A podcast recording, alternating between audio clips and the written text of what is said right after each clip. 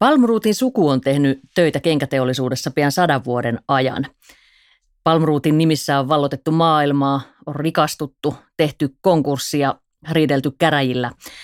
Yrittäjä, kenkätehtailija Mikko Palmruut, ootko koskaan miettinyt, että elämä olisi ollut helpompaa vaikka virtasena? Mm, en ole ajatellut asiaa sen enempää. Että on mun mielestä toisaalta niin mielenkiintoista, että siinä on niin historiaa ja paljon ehtinyt tapahtuu kaikenlaista. Niin positiivista kuin negatiivistakin.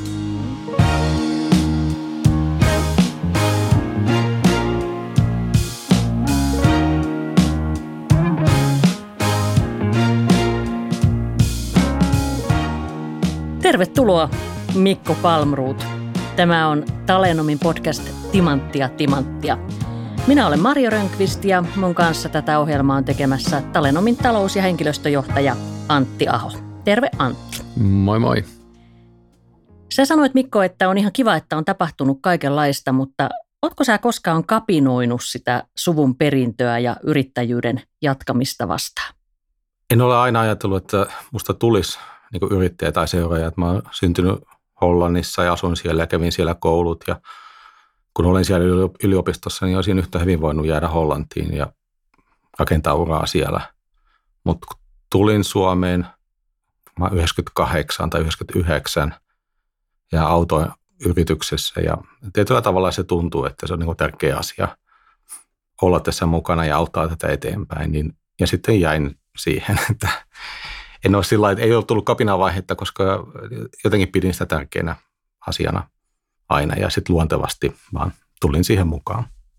Ajatteliko sä, että se on tärkeä nimenomaan niin kuin perheelle ja suvulle vai että se on tärkeä sulle?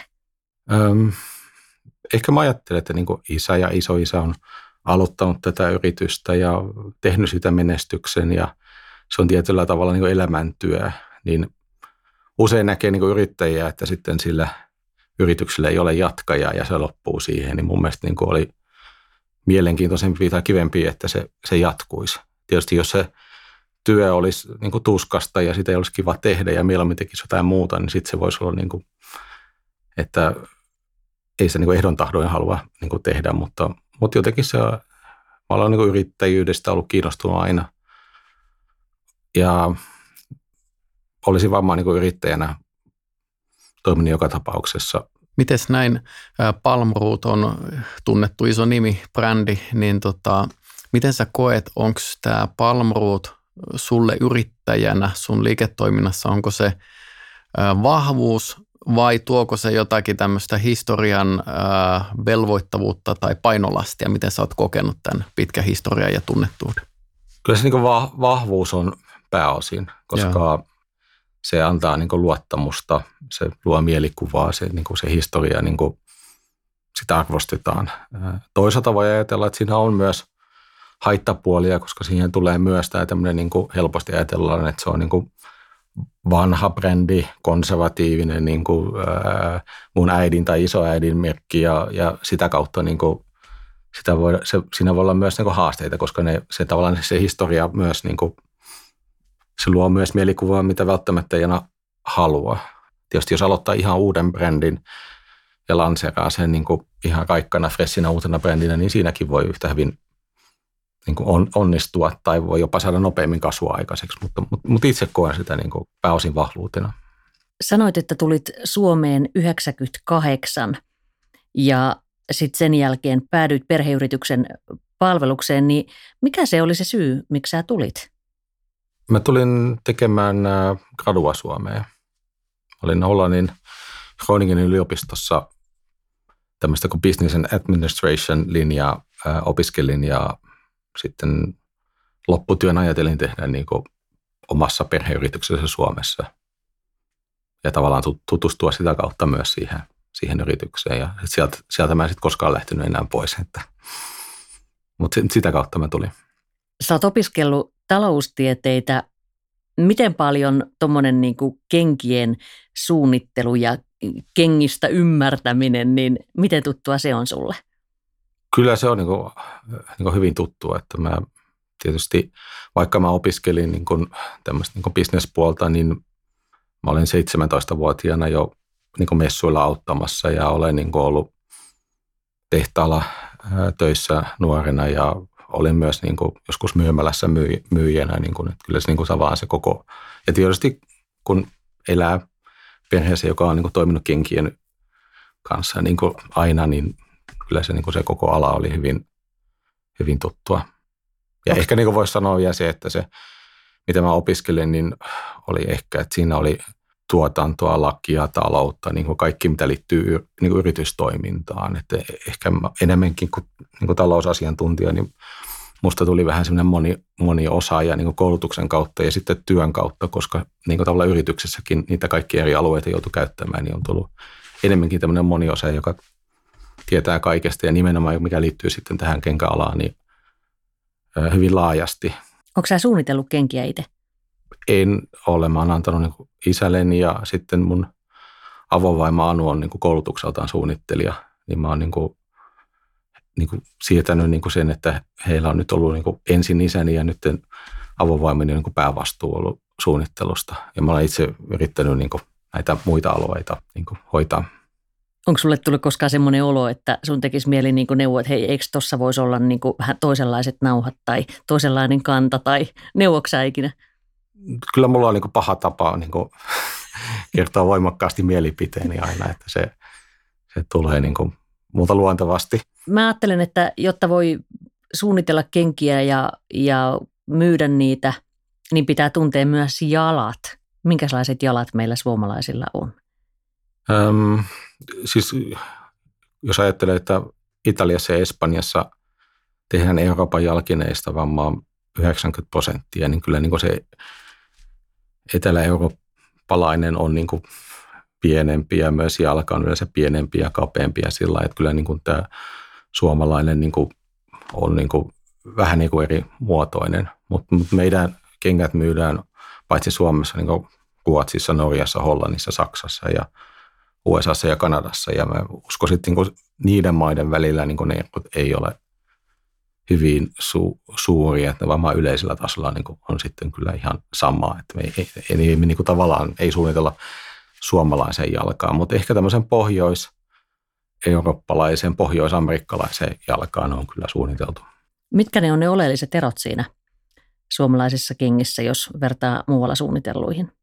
No paitsi niin kuin tietysti tämä lesti, mikä niin kuin pitää olla niin kuin sopiva, niin kyllä niin kuin nämä usein niin kuin tuotteet, mitkä tehdään etelämaissa, niin ne ei ole suunniteltu tämmöisiin haastaviin sääolosuhteisiin, niin kuin sadetta ja lunta ja jäätä. Ja, ja siis kun meille, meiltä ostetaan kenkiä, niin siinä niin kuin odotus on, että sen voi niin missä olosuhteissa tahansa sitä voi käyttää. No tietysti juhlakenkiä ei nyt ihan missä olosuhteissa takana käytetä, mutta ajatuksena on tietysti tämä, että meidän osaaminen on tämä talvi, talviosaaminen ja, ja siinä me, me niin ollaan erilaisia kuin esimerkiksi niin kuin espanjalaiset tai italialaiset tai kiinalaiset.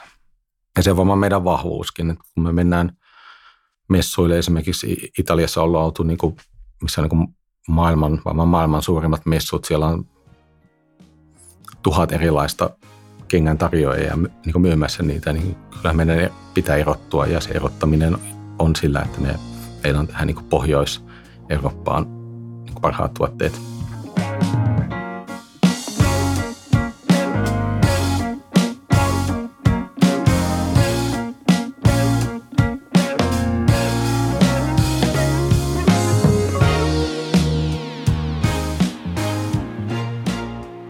Sä oot tota, koulutaustankin puolesta miettinyt, opiskellut myös niin kuin liiketoimintaa, et pelkästään kenkien valmistusta ja suunnittelua, niin miltä tämä kenkä teollisuus, niin miltä tämä näyttää liiketoimintana? Mä tuossa jossain törmäsin tämmöiseen lukuun, että vielä 80-luvulla Suomessa tehtiin yli 10 miljoonaa kenkäparia ja nyt ollaan jossain miljoona nurkilla vissiinkin. Mitä on tapahtunut kenkäalalla? 80-luvulla oli aika iso osa Suomen teollisuudesta oli, oli kotimaihin sun, suunnattu ja sitten oli myös aika paljon oli Venäjällä, koska Suomella oli hyvät Neuvostoliiton kanssa hyvät kaupat, mikä takaisi niin, takas niin kuin isoja kauppoja Venä, niin Neuvostoliiton suuntaan. Ja 80-luvun lopulla, kun Venäjä syntyi ja Neuvostoliitto romahti, niin silloin 70 prosenttia Suomen teollisuudesta loppui ja meni konkurssiin. Ja siihen tuli tietysti myös nämä, tämä Suomen talouskriisi, mikä tuli siihen aikaansa myös. Sitten varmaan 90-luvun lopulla on tämä globalisaatio lähtenyt aika voimakkaasti käyntiin ja tietysti kilpailu on tullut voimakkaammin Aasiasta. Kiina ja Intia ja kaikki nämä alueet, missä on ollut halpa työvoima, niin on, on vahvasti niin kuin kasvattanut vientiä tänne Eurooppaan ja myös Suomeen. Ja uskon, että siinä niin kuin on moni tehdas, joka on niin kuin tehnyt hyvää kenkää, niin on, on niin kuin joutunut kärsimään. Miltä se näyttää tänä päivänä, jos ajatellaan ihan, ihan teidän yhtiön kannalta niin liiketoimintana, että tuossa julkisista lähteistä nähdään, että jos katsotaan ihan tilinpäätöstietoja, niin liikevaihto on vähän laskevalla uralla ollut viime vuodet ja, ja kannattavuusmielessäkin, niin ei ole ihan helppo aina ollut, että mitkä on näkymät? Joo, näkymät on itse asiassa niin kuin omasta mielestä ihan hyvät, mutta niin olosuhteet on haastavat. Et meillä on ollut perinteisesti meidän myynti on ollut paljon jälleenmyyjille, kansainvälisille jälleenmyyjille, niin ketjuille, tavarataloille ja nyt tavaratalot ja ketjut ja kenkäkaupat, niin monet lopettaa, supistaa.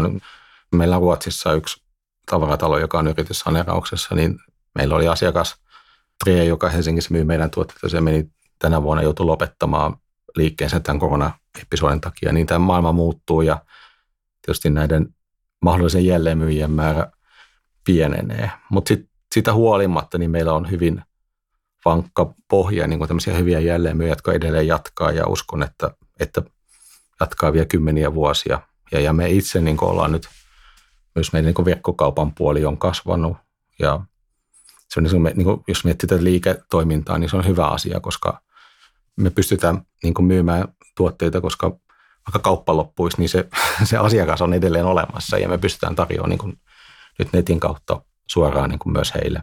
Eli tavallaan tämä jakelukanavien muuttuminen tässä viime vuosina on, on tietyllä tapaa haastanut, mutta nyt teillä on vahva brändi edelleen ja, ja sitten oma verkkokauppa, niin voisiko siinä sitten Joo, siis voi ajatella, että me ollaan toisaalta jouduttu tekemään, eikä nyt ihan viime vuosina, koska mä sanoisin, että viime vuosina meidän liikevaihto ei ole, ei ole laskenut, vaan se on pysynyt tasoissa. Että meillä on niin välillä ollut niin kuin 10 prosenttia vähemmän, 10 prosenttia enemmän. Meillä on välillä vähän miinusta, välillä vähän plussaa, mutta niin kuin yleisellä tasolla niin kuin meidän liiketoiminta on nyt ihan sillä vakaalla pohjalla, mutta ei se mikään kultakaivos ole, että, hmm. että joudutaan taistelemaan ja koko ajan muuttamaan konseptia, että, että tämä niin kuin pysyy, hmm.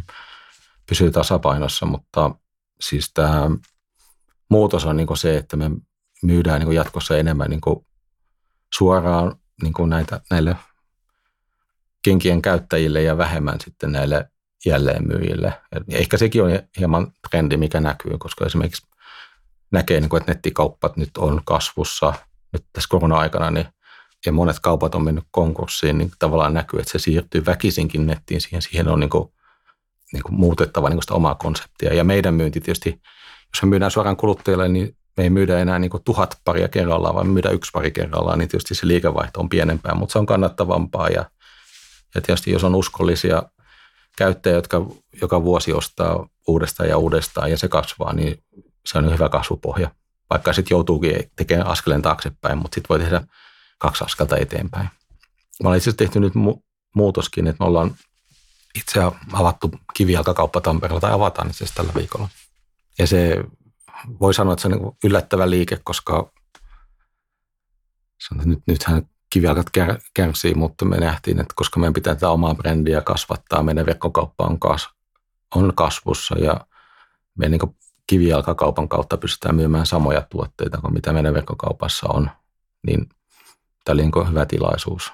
Plus sitten se, että nyt niin on hyvin, niin liiketiloja on hyvin saatavilla ja sopiviin hintoihin, niin Tämä on niin hyvä neuvotteluasema tällä hetkellä. Merkittävä tapahtuma. Toivotetaan tässä jo onnea uuteen, uudelle liikkeelle.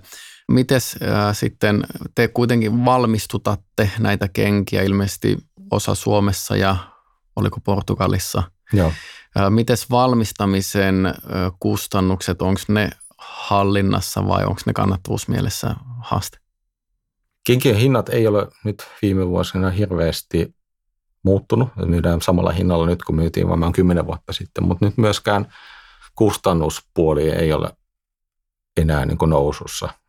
Ja me tietysti meidän kengät tehdään kaikki Euroopassa, ne on kalliimpia vähän valmistaa kuin, kuin muualla, esimerkiksi Aasiassa, mutta sitten toistava luotetaan siihen, että, että hyvä laatu ja hyvä maine ja se sitten kuitenkin tämmöinen niin kuin syntyy ja on olemassakin selvästi semmoinen ryhmä, joka haluaa ostaa niin kuin laatua, ostaa paikallista, ostaa, ostaa jotain, mikä ei ole niin massatuotantoa, niin mä uskon, että siinä on niin hyvät mahdollisuudet.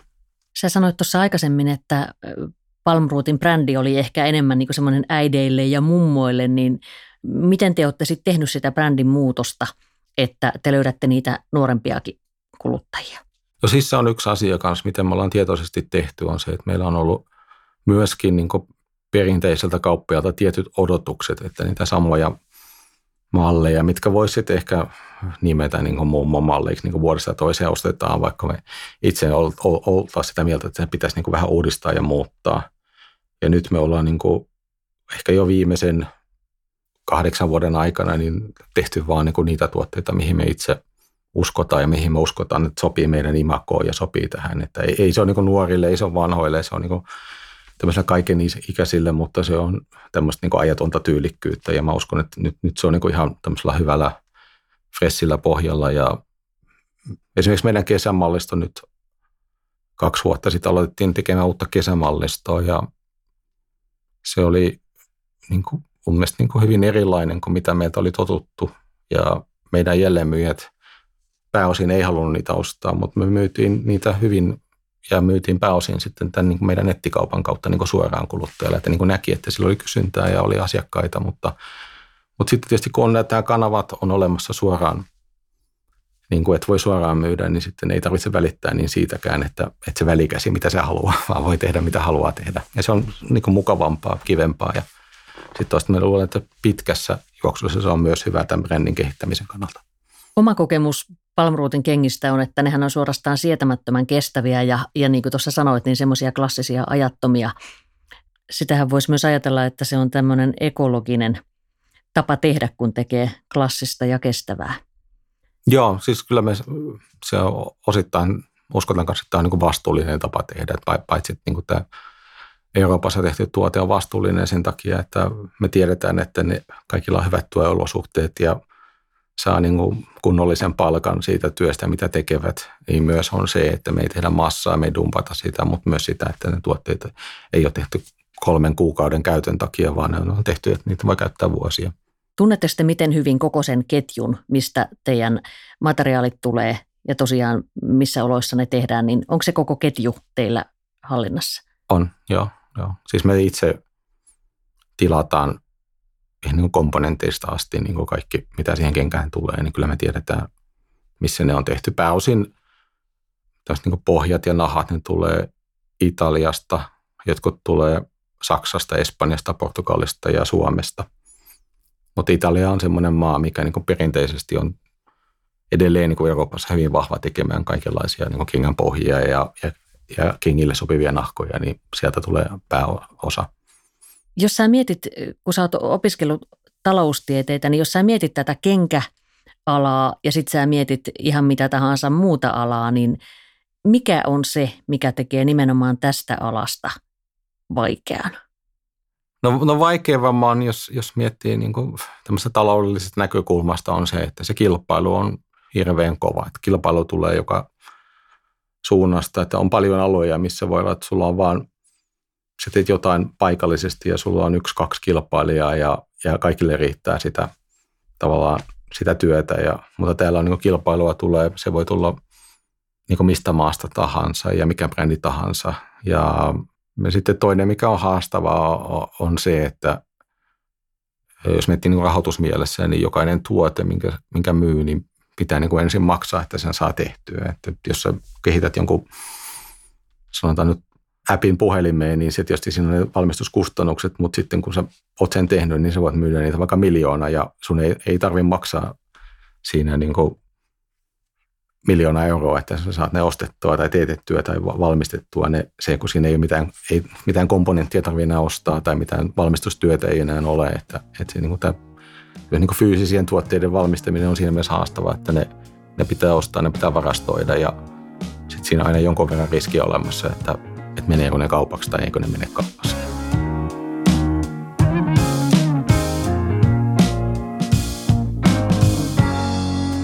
Timanttia, timanttia.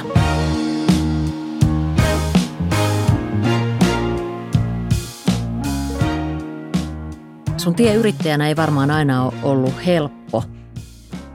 Ootko sä törmännyt siihen, että vaikka pankissa tai, tai yhteistyökumppaneiden kanssa, niin, niin ne ei ole tavallaan niin kuin nähneet sitä polkua, minkä sä näet Palmruutin kenkien perinteen jatkajana? On, on joo. Siis olen törmännyt siinä mielessä niin kuin epäilijöihin, että se oma linja tai strategia tai mitä on halunnut viedä eteenpäin, niin ei se aina ole heti kaikkien suoraan niin hyväksymään, että epäilijöitä on. Ja kun meillä oli kenkätehdas Tampereella 2000-luvulla ja mä tulin silloin siihen toimitusjohtajana aikana, kun se yritys oli laittu yrityssaneeraukseen. Että oli niin vaikea tilanne ja silloin pankilla oli hyvin paljon valtaa tietysti siinä tilanteessa, niin en nyt sano, että siinä oli niin kuin mitään pakotetta, että sitä tuotanto olisi lopetettu Suomesta tai siirretty niin muihin maihin, mutta siinä niin oli hyvin tavallaan painostusta oli tietysti siihenkin suuntaan ja itse mä niin siinä mielessä niin halusin niin jatkaa niin Suomessa valmistamista niin pitkään kuin vaan mahdollista. Enkä myöskään nähnyt, että kun näette, että siinä oli niin kuin, se tuotanto oli su- suunniteltu ja tehty niin kuin tehokkaaksi kuin mahdollista ja siellä oli niin kuin kiinteistöt ja koneet ja kaikki muu, että se niin kuin muuttaminen olisi niin kuin ollut ratkaisu siinä tilanteessa, vaan se olisi aiheuttanut lisäkustannuksia. Mutta, mutta siinä tämän tyyppisissä tilanteissa niin joutuu tavallaan puolustamaan omaa linjaa ja siinä on epäilijöitä, että onko se, onko se järkevä tai onko se ole järkevä. Mistä sä saat voimaa siihen, että sä jaksat pitää puolesi? Mm, en mä tiedä. Ehkä se on se, että ei niinku stressaa liikaa sitä, mitä, mitä muut on mieltä. Tai toista pitää olla tietysti olla, miettiä mitä muut on mieltä ja ottaa se huomioon, mutta ehkä kun mä tulin yritykseen ja mä en ollut vielä niin vastuussa yrityksestä, niin mä olin ehkä enemmän sellainen epäilijä, joka ei osannut tehdä päätöksiä, joka oli tavallaan, että voi, no voisi olla näin tai se voi olla näinkin. Sitten mä oon vaan huomannut, että periaatteessa niin yrittäjän pitää tehdä päätöksiä ja sitten seistä sen takana ja sitten tulee aina ihmisiä, jotka on sitä mieltä, että se oli väärä päätös, mutta kun, jos on kymmenen ihmistä ja neljä on sitä mieltä, että se ei ole oikea päätös, niin ei sille niin sit oikein voi mitään. Että se on vaan niin mentävä eteenpäin sillä ja muut on valvotettava siihen. Yrittäjähän on aika hyvin epävarmassa tilanteessa. Eihän se pysty tietämään niin sataprosenttisen varmuudella, että onko se päätös, minkä hän tekee niin oikea tai väärä, vaan sen on tehtävä valintoja ja sen perusteella, miltä sillä hetkellä niin näyttää, että olisi järkevin tehdä tai mihin itse uskoo. Sä kerrotkin, että sä oot syntynyt Hollannissa ja asunut siellä useita vuosia.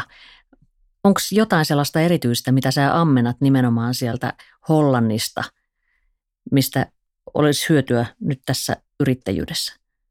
Hmm. Varmaan se, että on niin asunut kahdessa eri maassa, niin siinä on jonkun verran hyötyä, koska silloin ei ole niin kiintynyt johonkin tiettyihin niin kuin valmiilla, valmiissa oleviin ajatusmaailmaan, koska tavallaan sä näet jo, että niin, no, tämä on eri maa ja tässä vähän ajatellaan vähän eri tavalla ja tämä toimitaan vähän eri tavalla, niin ei ole tavallaan sitä oikeaa tai väärää tapaa, vaan niin on hyvin monta tapaa. Ja sitten tässä kansainvälisessä kaupassa, niin tietysti siitä on hyötyä, että me muun muassa myydään Hollantiin ja myydään niin amerikkalaisille kanalaisille. Ja se tämä hollantilainen tämmöinen anglo kieli ja kulttuuri niin on siinä mielessä tuttu, että siihen on niin kuin helppo, helppo mennä. Onko meillä suomalaisilla jotain opittavaa siitä semmoisesta hollantilaisesta yritysmaailmasta? Hollantilaiset on siis siinä mielessä hyvä, että ne on hyvin itsevarmoja ja rohkeita. Joskus sitä voi ajatella, että se voi olla jopa yli, mennä ylimielisyyteen ja se voi, sitä voi olla haittaakin, mutta kyllä itsevarmuus ja rohkeus on varmaan tärkeä ominaisuus, jos haluaa tehdä kauppaa. Myös sun puolisos on tämän teidän perheyrityksen palveluksessa. Miten paljon työasiat tulee teillä kotiin? Mm, tulee jo, kyllä aika paljon. Mä, mä niin itse pyrin siihen, että kun ollaan kotona, niin sitten ei puhuta enää työasioista, koska kuten ymmär, niin ymmärtääkin, että jos niin kuin koko ajan aamusta iltaan puhuu työasioita, niin siinä ei niin kuin pysy ajatukset hyvin freshinä ja pyritään siihen, että sitten kun ollaan kotona ja ollaan perheen kanssa, niin ei viedä niitä kotiin. Mutta jotain tietysti väkisinkin mietitään seuraavan päivän asioita, niin jotain tulee kotona vielä keskusteltua ja käytyä läpi. Että, että kun sitten tavallaan on yrittäjä 24 tuntia. Sitten on ihan pakko kysyä, että kun puhutaan kotioloista, niin onko teillä kotona kuin iso kenkäkaappi? No kyllä kenkiä, ken, kenkiä riittää kyllä ja, ja koska Anukin hyvin paljon testaa ja kokeilee omia suunnittelemia tuotteita ja, ja niitä kyllä sitten on kertynyt. Paljon on Palmutin tuotteita sitten. Mutta on muitakin? Mm, no itse asiassa ei ole kovin paljon muita. Jotain lenkkareita on muita. Ne ei vielä kuulu Palmrootin tuotevalikoimaan. Ei, ei, meillä ei ole linkkareita. Sulla on pieni tytär. Mitäs jos hän aikuisena haikailisi kenkätehtailijaksi, niin olisit sä iloinen ja ylpeä vai koettaisitko kannustaa helpommalla uralla? On kaksi tytärtä, mutta molemmat on vielä niin nuoria, että ei pysty niinku yhtään kuvittelemaan sitä, mutta jos tuntuu siltä, että se kiinnostaa ja sitä haluaa tehdä, niin miksei.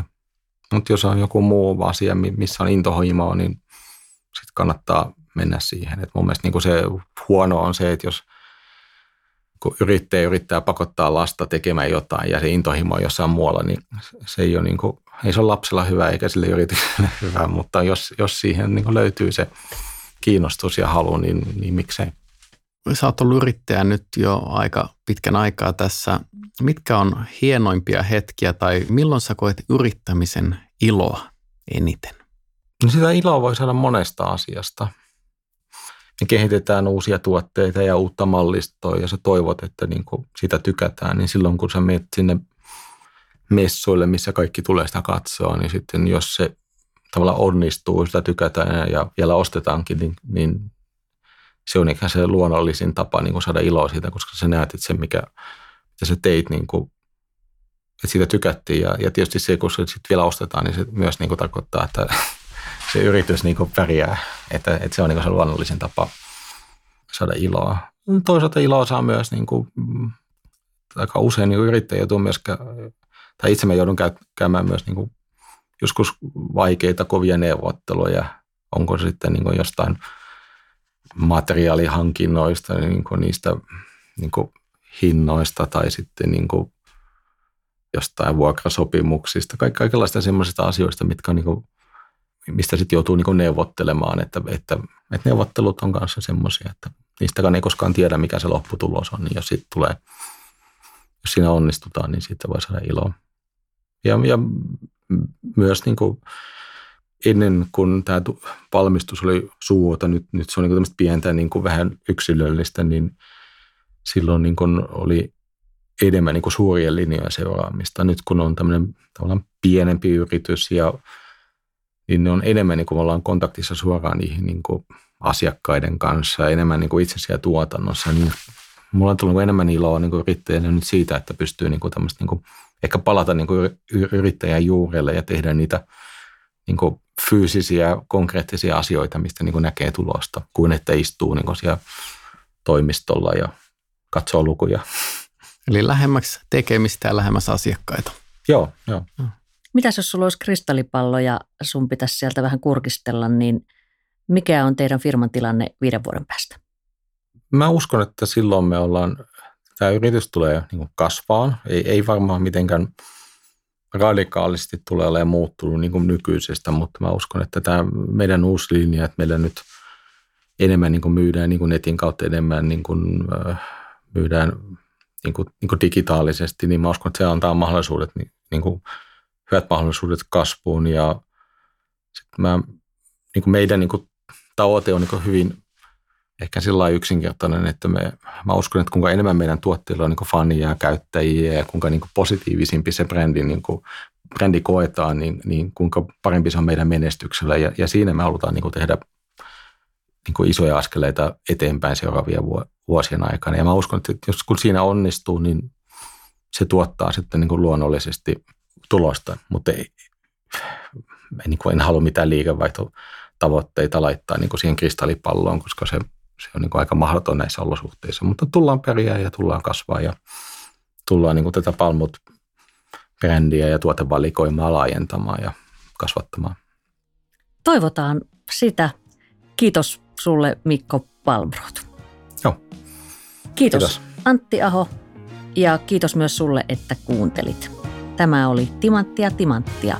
Jos tykkäsit, niin muistat kertoa tästä myös kaverille.